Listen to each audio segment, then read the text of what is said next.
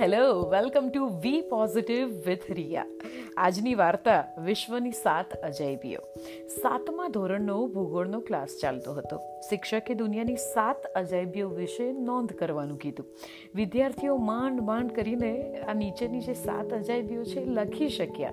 ઇજિપ્તનો pyramid, Taj Mahal, પીઝાનો ઢળતો મિનારો, પનામા નહેર એમ્પાયર સ્ટેટ બિલ્ડિંગ બેબીલોનના બગીચા અને ચીનની મહાન દિવાલ. શિક્ષકે બધાના કાગળ તપાસ્યા તેમના હા, ધ્યાનમાં આવ્યું કે એક છોકરી સાવ શાંત બેઠી છે. કંઈક મૂંઝાયેલી, ગભરાયેલી લાગે છે. તે ઉપરાંત શિક્ષકે એને જેને પૂછ્યું, કેમ બેટા, કંઈ તકલીફ છે? યાદ નથી આવતું? પેલીએ કીધું, નહીં સર, એવું નથી. મેં સાત અજાયબીઓ લખી તો છે, પણ આ નથી લખી, બીજી લખી છે. એટલે શિક્ષકને કુતૂહલ થયું કે આના સિવાય બીજી કઈ સાદા શોધી લાવી? એક્ઝેક્ટલી હવે આ છોકરીએ જે અજાયબીઓ લખી હતી, એની વાત કરીએ તો એ કંઈક આ મુજબ હતી. સ્પર્શવું, સ્વાદ પરખવો, જોઈ શકવું, સાંભળી શકવું, દોડી શકવું, કૂદી શકવું, હસવું અને ચાહવું, એટલે કે પ્રેમ કરવો. શિક્ષક શોક થઈ ગયા. ક્લાસમાં પણ શાંતિ છવાઈ ગઈ. એમને થયું કે ભલે ભૂગોળની દ્રષ્ટિએ આ ખોટું હોય, પણ છોકરી જરા પણ ખોટી નથી. આપણે કેટલા બધા આસાનીથી માણસે બનાવેલી નશ્વર વસ્તુને અજાયબીઓ ગણી લઈએ છીએ. અને ભગવાનની બનાવેલી અદ્ભુત રચનાઓને સામાન્ય ગણતા થઈ ગયા છે ભગવાન આપણને સાચી અજાયબીઓ ઓળખવાની શક્તિ આપે. હું છું રિયા. આપણે છીએ પોઝિટિવ વી પોઝિટિવ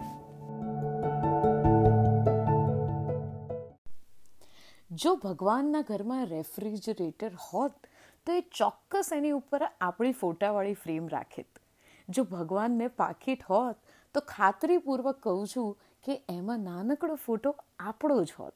દરેક વસંત ઋતુએ એ આપણને હજારો ફૂલોનો ગુલદસ્તો કેમ મોકલે છે? રોજ સવારે એ સૂરજને મોકલીને રાતનો અંધકાર શું કરવા દૂર કરે છે? અમૃત ધારા જેવી વર્ષાને દર વર્ષે એ ધરતી પર શું કરવા મોકલે છે? જ્યારે જ્યારે આપણે સાચા દિલથી પ્રાર્થના કરીએ છીએ, ત્યારે એ સાંભળે જ છે. શું કામ? અને એણે બનાવેલા આટલા મોટા વિશ્વમાં એ ગમે ત્યાં રહી શક્યો હોત, પણ રહેવાની જગ્યા તરીકે એણે આપણું હૃદય જ પસંદ કર્યું. શું કરવા? અરે, એટલા માટે કે આપણો દીવાનો છે. આપણી પાછળ પાગલ છે. ફેન છે આપણો. આપણી સાથે તાલ મિલાવવા માટે એ અધીરો છે. અને આમે ભગવાનને આપણને બનાવ્યા ત્યારે એવું વચન ક્યાં આપ્યું હતું સાહેબ? કે આપણને દુઃખ વગરના દિવસો આપશે. એવું તો નહોતું કીધું ને કે હાસ્ય આપશે, પણ ઉદાસી નહીં આપે. કે રાત વગરના દિવસો જ આપશે. પણ એવું વચન જરૂર આપ્યું હતું કે જો દુઃખ આપશે, તો એ સહન કરવાની શક્તિ તેમજ હિંમત પણ આપશે. જો ઉદાસીનતા આપશે તો ખુશી પણ આપશે જ. નિરાશાના આંસુ આપશે તો આશાનું સ્મિત પણ જોડે આપશે.